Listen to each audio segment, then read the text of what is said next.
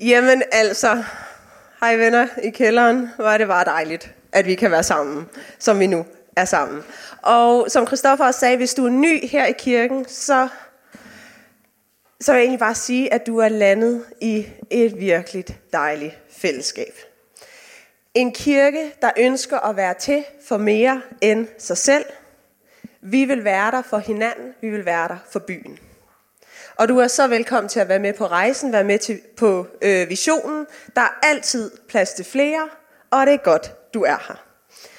Og øh, inden jeg lige, øh, vi lige dykker ned i emnet for i dag,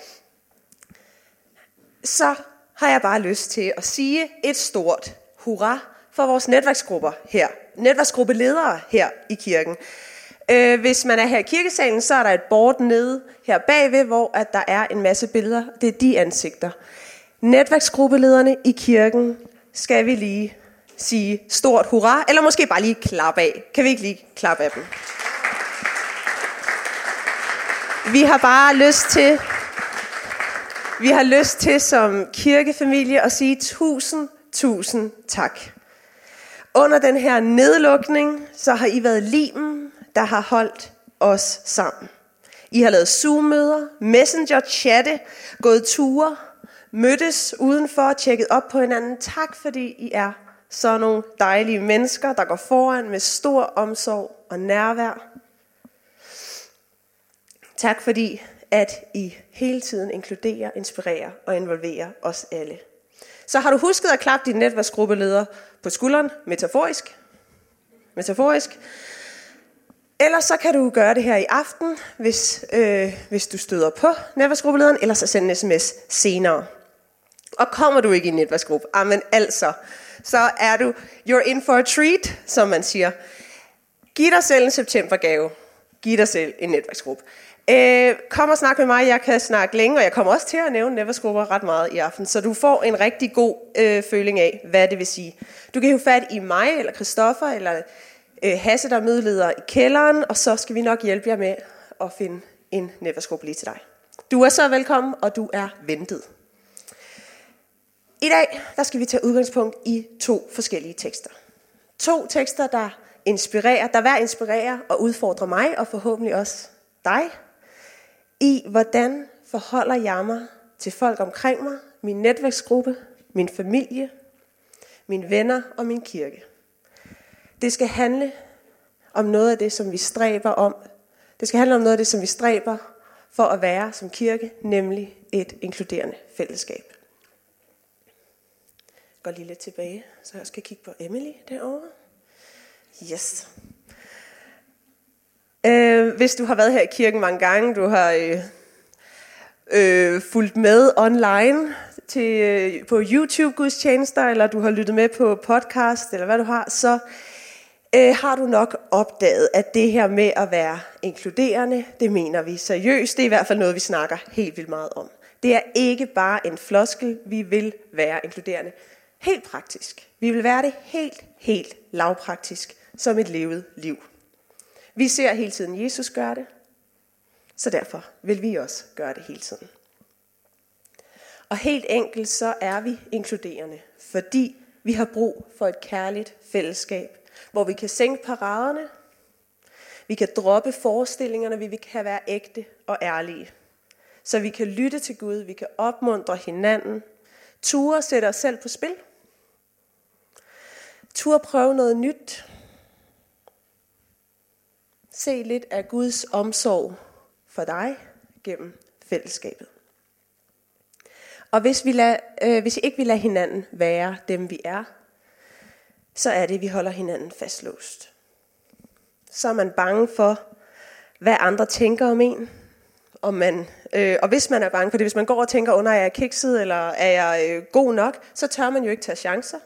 Tør man ikke dele ærligt, man, og man tør ikke invitere nogen med ind i fællesskabet. Gud står altid med åbne arme over for os, så vi vil altid stå med åbne arme over for hinanden. Det er bare for, hvis nu har tænkt, hvorfor er det så vigtigt med at være inkluderende? Det er mega vigtigt. Og første tekst, vi skal læse, er kort, men den udspiller sig lige omkring verdens historiens klimaks. Det er nogle af Jesu sidste ord, inden han giver hele sit liv, fordi han elsker dig, og han vil redde dig fra alt, der er hårdt, svært og uretfærdigt og håbløst. Lige der, lige midt i det hele, så sker der, udspiller der sig en fantastisk scene, som vi skal læse om. Det er Johannes evangeliet 19, 25 til 27. Jeg læser her. Men ved Jesu kors stod hans mor, hans søster, øh, stod hans mor, hans mors søster Maria, Klopas hustru, og Maria Magdalene. Da Jesus så sin mor ved siden af hende, den disciple han elskede, sagde han til sin mor, Kvinde, der er din søn. Derpå sagde han til disciplen, der er din mor. Fra den time tog disciplen hende hjem til sig.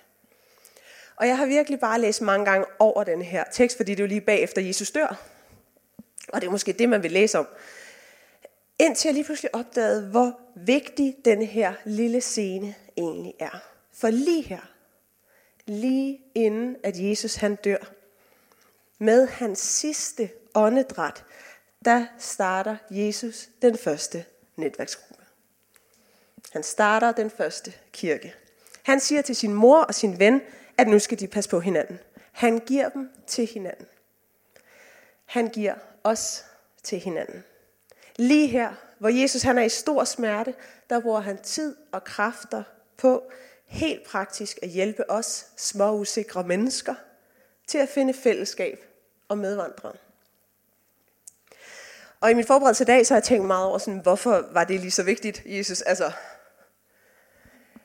øh, vigtigt tidspunkt, hvorfor skulle det siges lige der?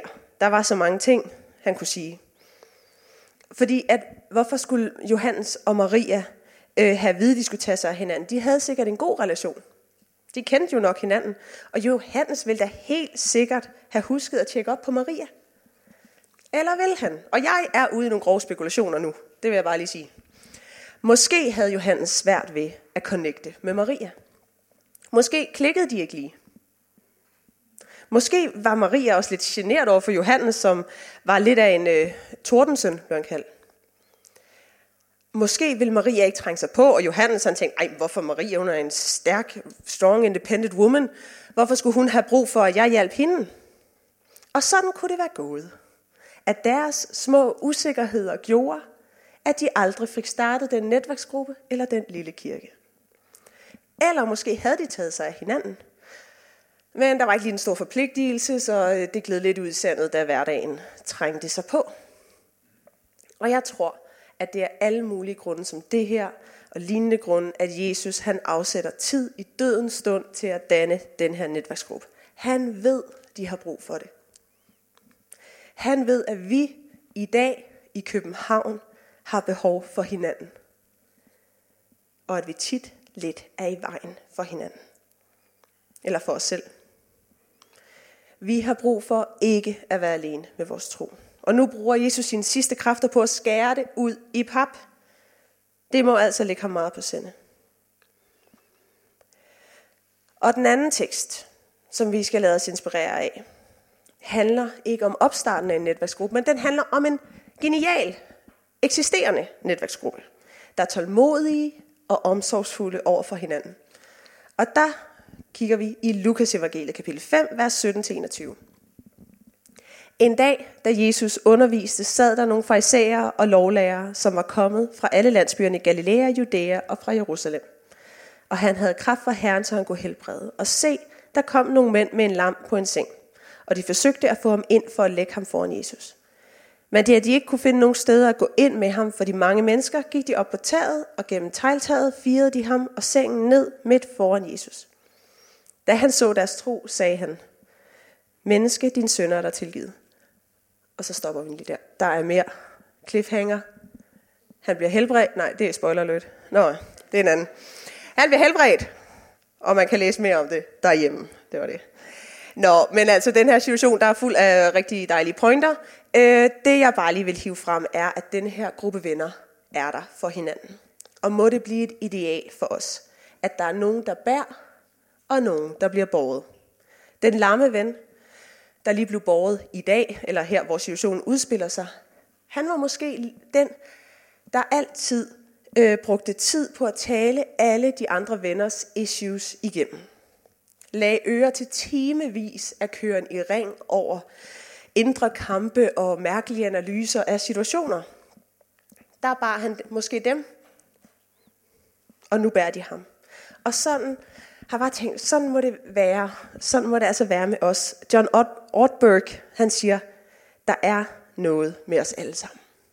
Der er jo et eller andet med os alle sammen. Vi har alle sammen issues, vi er alle sammen sådan lidt usikre, vi er ikke altid på toppen langt fra. Og vi må bare som fællesskab, som København Vineyard, eller kommer du fra et andet, en anden kirke på besøg her, så den kirke, hvor du kommer i, eller dine kollegaer, eller hvad det er, øh, hvor du befinder dig den hverdag, så må vi forpligte os på at blive ved med at have omsorg og tålmodighed med hinanden. Fordi det er sådan nogle der relationer, det er sådan nogle fællesskaber, hvor man kan slappe af, og det bliver livsforvandlende. Det har det i hvert fald været for mig. Back in the days, da jeg startede i København Vineyard, så startede jeg helt ærligt øh, ret meget bare for at få nogle venner. Øh, jeg var lige flyttet til København, og jeg var ikke sådan super fan lige af, og jeg kunne ikke lige helt overskue kirke. Men min søster kom her, og det var jo nemt, og sikkert et meget fint sted, hvad vidste jeg. Øh, så jeg meldte mig ind øh, med det samme det ved ikke helt, hvordan det skete, men jeg meldte mig ind, jeg fandt en netværksgruppe, og så tænkte jeg, nu må vi se, hvad der sker her. Og netop det, at der var folk, der spurgte interesseret, der så mig, spurgte interesseret, og det er ikke, ikke sådan forestillet interesseret, men ærligt interesseret ind til mig. Folk, der var klar til at stå og snakke sammen med mig og give sig tid til mig. En kirke, der godt kunne rumme, at jeg havde rimelig mange issues med kirke. Det blev forvandlende, og det blev helbredende for mig. Jeg havde ikke særlig stor tillid til, at folk i kirken ville mig det godt. At de ikke bare ville bruge min arbejdskraft, eller et eller andet, et eller andet andet motiv. Jeg skød alle, der sagde hej i skolen. Men jeg mødte helt enkelt omsorg og interesse for mig som person. Nogen, der genkendte mig og sagde hej. Nogen, jeg ikke kendte, der kom og sagde velkommen. Alt det gjorde, at jeg kunne sænke skuldrene, jeg kunne slappe af. Og så begyndte Gud og jeg langsomt at arbejde igennem alle mine udfordringer og problemer, og også i det følte jeg med rummet. Min netværksgruppe bad tålmodigt for de samme 117 ting, øh, for de samme 117 ting 117 gange med samme inderlighed. Tusind tak. Der er vist nogle af dem her i dag. Det, øh, det rummelige og det omsorgsfulde og åbne fællesskab, eller det vi kalder det inkluderende fællesskab, det hjalp mig til at være ærlig og modig i min efterfølgelse af Jesus. Jeg turde prøve ting af, jeg turde dele en opmundring med nogen, som jeg måske ikke kendte, og jeg turde træde ud i noget af det, som jeg måske troede på en god dag, Gud måske havde lagt lidt i mig. Alle de der små ting, de der øh, øh, små skridt, vi tager, eller hvor vi lige øh, prøver noget af, vi overgiver lige lidt mere af vores liv til Gud. Alle de ting, der har vi brug for et inkluderende fællesskab omkring os. Kirken her og min netværksgruppe blev de venner for mig, der gik gennem taget og altså tog den svære vej for at hjælpe mig. Vi hjælper hinanden. Vi hjælper hinanden med at følge efter Jesus ved at være inkluderende. Og i den her coronatid eller øh, isolation, der har vi jo virkelig kunne mærke, at vi mangler hinanden. Vi mangler, al, vi mangler hinanden i vores efterfølgelse af Jesus. Vi mangler hinanden i vores tro. Del vores tro med hinanden. Og det inkluderende fællesskab hjælper os til at følge efter Jesus. Fordi det er netop i det inkluderende, i det omsorgsfulde og smagsdommeri frie fællesskab, at vi bliver os selv, og vi opdager, at Jesus, han var jo bare lige mellem os. Og øhm, jeg har godt tænkt over det her, hvad, hvad altså, hvad det inkluderende fællesskab, og jeg siger det meget, og jeg kommer til at fortsætte med at sige det meget. Det er, bare, det er virkelig vigtigt, så øh, vi gentager bare en masse her. Øhm, men hvad er det egentlig for en størrelse? Det er i hvert fald noget, som vi bliver nødt til at minde hinanden om igen og igen. Det er noget, hvor det er lidt lettere at overgive os til vores egne små usikkerheder. Sådan undskyldningerne i hovedet, siger, ej, det er jo ikke super vigtigt, at jeg lige går over og siger hej til ham eller hende. Hvem er jeg til overhovedet at kunne sige velkommen til noget sted? Altså, hvornår blev jeg ambassadør til at kunne sige velkommen? Og der vil jeg bare sige, det er mega vigtigt. Det har virkelig stor værdi. Det omsorgsfulde fællesskab, det er noget, som vi giver til hinanden. Det er ikke kun licens, vi giver til hinanden. Det omsorgsfulde fællesskab, det inkluderende fællesskab, det er noget, vi giver til hinanden. Det er en gave. Du kan ikke komme og kræve det. Du kan bare kun give det som en gave. Giver det mening? Som du har modtaget, som du blev budt velkommen, som du blev set, så må du også give det videre. Og helt praktisk, hvad er det så, man gør? Øh, man kan jo for eksempel i sin neversgruppe, man kan, man kan tænke på sine kollegaer her, man kan tænke på sin studiegruppe, sin familie, et eller andet. Men hvordan er det, man gør det til en vane at være inkluderende? For eksempel så siger man hej, når man møder nogen, man ikke kender. Det bliver super banalt lige nu. Og tænker, det, kan, kan det være rigtigt? Ja. Vi har brug for, at det bliver super banalt. Man siger hej. Man anerkender hinandens tilstedeværelse og kigger op. For eksempel, for eksempel, så kan man beslutte sig for, i kaffepausen, der skal jeg altid huske at hilse på en, jeg ikke kender. Det kan også være en, du ikke har sådan, altså, der er kommet i kirken i lang tid, du bare lige får snakket med. Det kan også være en, du ikke har set før. Du inviterer med en netværksgruppe. Det inkluderende fællesskab, det er irriterende inviterende. Det er inviterende, inviterende, inviterende. Vi inviterer altid med. I din netværksgruppe, så kan du være inkluderende ved ikke at have interne jokes. Man taler ikke om noget, andre ikke forstår, øh, uden man lige siger, det er fordi, at du ved, hun har lige fået det der job, og så var det bare fordi, at hun var virkelig træt af det, og så sagde hun op, og sådan, nå, okay, og så sidder den anden med. Det er jo simpelthen så ekskluderende, når folk sidder og snakker om noget, man ikke forstår noget af, eller når folk planlægger noget foran en, man ikke selv er inviteret til. Det kunne man gøre på en sms efter netværksgruppeaftenen. Det er sådan nogle her ting. Omsorg, blik for den anden. Det at være opmærksom på det, det er en gave, du giver til fællesskabet. Du giver til dine studiekammerater, du giver til dine kollegaer. De føler sig set, de føler sig værdsat. Og det bliver banalt, fordi vi har brug for at få de her ting at vide. Vi har brug for helt lavpraktisk hjælp til, hvordan er vi omsorgsfulde over for hinanden. Lidt ligesom Jesus, lidt banalt, ved korset siger, du passer på hende, og hun passer på dig. Og så dør han. Det bliver jo meget lavpraktisk. Og sådan må det være. Du kan altid bryde ind i en snak. Du er altid velkommen. Kom ind gennem taget, hvis det skulle være. Der er ingen lukkede cirkler. Og hvorfor ikke sprede den her attraktive, omsorgsfulde kultur på dit studiested eller din arbejdsplads? Og øh, en helt praktisk måde at gøre det her på. Jeg har spurgt Mikkel Toldam, som er netværksgruppeleder her i kirken. Han skal lige fortælle, Mikkel, vil du ikke bare komme herop? Så skal jeg nok. Øh, et inkluderende fællesskab er inviterende. Irriterende inviterende. Og øh, det er der mange forskellige praktiske måder, man kan gøre på. Og øh, Mikkel, Neversgruppeleder, hej Neversgruppe, man er velkommen i. Flink, flink fyr. Øh, vil du ikke fortælle os lidt? Prøv at sige noget. Hej, jeg hedder Mikkel. Øh, Øh, det jeg lige vil præsentere for jer, det er egentlig en mulighed for at øh, connect med nogle mennesker, inkludere dem, omfavne dem. Øhm, selvfølgelig så har vi jo Vineyard, som, øh, som er dejligt inkluderende sted. Kommer lige her for kamera.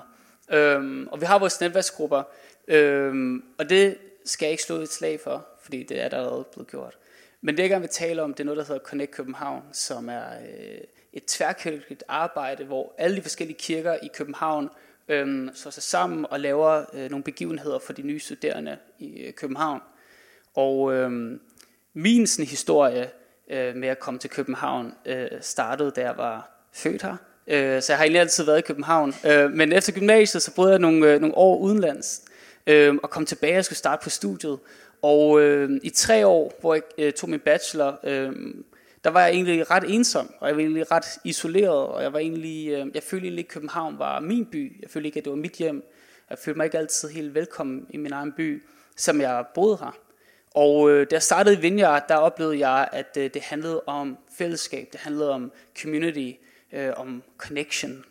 Og øh, en måde, hvor at, øh, øh, den gave, jeg har fået, øh, den gave kan jeg give videre, øh, blandt andet til de nye studerende, der kommer til København øh, her efter sommer i, øh, i øh, forlængelse af Connect København. Så øh, jeg vil gerne invitere jer, hvis I har lyst. Øh, øh, den 15 den 16. og 17. Der har vi tre begivenheder. Den 15. og 16. der har vi øh, cykelfix, bikefix. Øhm, og øh, det betyder egentlig bare, at vi inviterer til øh, gratis øh, bikefix og en kaffe og en samtale. Og øh, hvis der er nogen her, som er nye studerende, øh, som lige er kommet til byen, øh, så har I 100% en, øh, eller forhåbentlig har I en cykel, fordi ellers kommer I ikke rundt. Øhm, og der er stor chance for, at I ikke har så mange penge, det vil sige, at den cykel er nok i stykker. Øhm, så kom og få jeres øh, cykel fikset. Øh, hvis det lige er sådan, at I har været her et stykke tid, og I har en cykel, og den er bare cool, og I ved, hvordan man fikser cykler, så kommer hjælp, så kommer være frivillig. Øh, hvis du ikke har lyst til at snakke med nogen, så kan du bare fikse en cykel. Og hvis du har ingen idé om, hvordan man fikser en cykel, så kan du bare snakke med nogen. Og det er simpelthen så dejligt og nemt, øh, og der kan I bare snakke med mig. Øh, den 17. der har vi noget, der hedder Folkekøkken inde på Drejevej, det er Pinsekirken. Øh, der inviterer vi til gratis mad for alle studerende. Øh, egentlig bare giver dem et rum, hvor de kan møde andre mennesker. Det er både for kristne, det er for ikke-kristne. Øh, så har vi to talere, som jeg har glemt navnet på. Øh, men det er en, som er kristen, og en, som er muslim, og øh, som øh, snakker, eller har en dialog omkring aktivisme, øh, om øh, tro, og om den her meningsløshed, eller mening, som vi kan mærke i, i vores hverdag. Øhm, igen, kom hvis I er interesseret. Hvis I ikke er interesseret, men bare har lyst til at hjælpe, så er I så altså også velkommen til at komme der. Øhm, det vil jeg gerne invitere jer til. Det er en rigtig god måde at omfavne øh, unge mennesker, som øh, har brug for at blive omfavnet. Tak Mikkel. Oplagt at hoppe med der. Det hele er organiseret for dig, så kan man jo bare hoppe ud og gå i gang med at invitere folk. Fordi at spørgsmålet er jo lidt, hvad skal vi med kirke? Og vi skal inkludere flere. Vi skaber et kærligt fællesskab. Det er det, vi snakker om i dag. Hvis I ikke har opdaget det. Hvordan er det, vi har et kærligt fællesskab, et rummeligt fællesskab? Det skaber vi for dem, der ikke er her endnu. Vi er alle kultursættere, det er derfor, det er så vigtigt, at vi forstår, hvordan vi viser Guds omsorg videre til andre. Hvordan ser det ud i din netværksgruppe? Det kan I måske tage en snak om. Hvordan får vi inviteret endnu flere med til gruppen eller til gudstjeneste? Hvordan får jeg inviteret øh, folk, jeg møder på min vej? Enten det behøver ikke være, at du inviterer dem til kirke, oplagt jo at gøre det, men det kan også være bare starte en snak, invitere ind i en snak omkring noget, der betyder øh, meget for dig. Et håb, du kan også invitere dem til noget konkret, for eksempel fredagscaféen, som Mathilde Højbak starter på, her på fredag. Oplagt måde at slutte, øh, øh, hvad hedder ikke, det slutter ikke weekenden af, det starter weekenden. Øh, inviter folk med til det. Ræk ud til andre. Hvordan spreder du håb? Hvordan spreder du lys lige hvor du er? Det inkluderende fællesskab holder sig ikke inde. Det er ikke noget, hvor vi... Det, vi bliver ikke en lukket cirkel, og så er vi bare super inkluderende herinde. Nej, vi skal ud og invitere ind. Og det er ikke sådan ud af bygningen, det er, det er sådan ud over os selv. Vi skal ud af vores faste vennegruppe og invitere folk ind.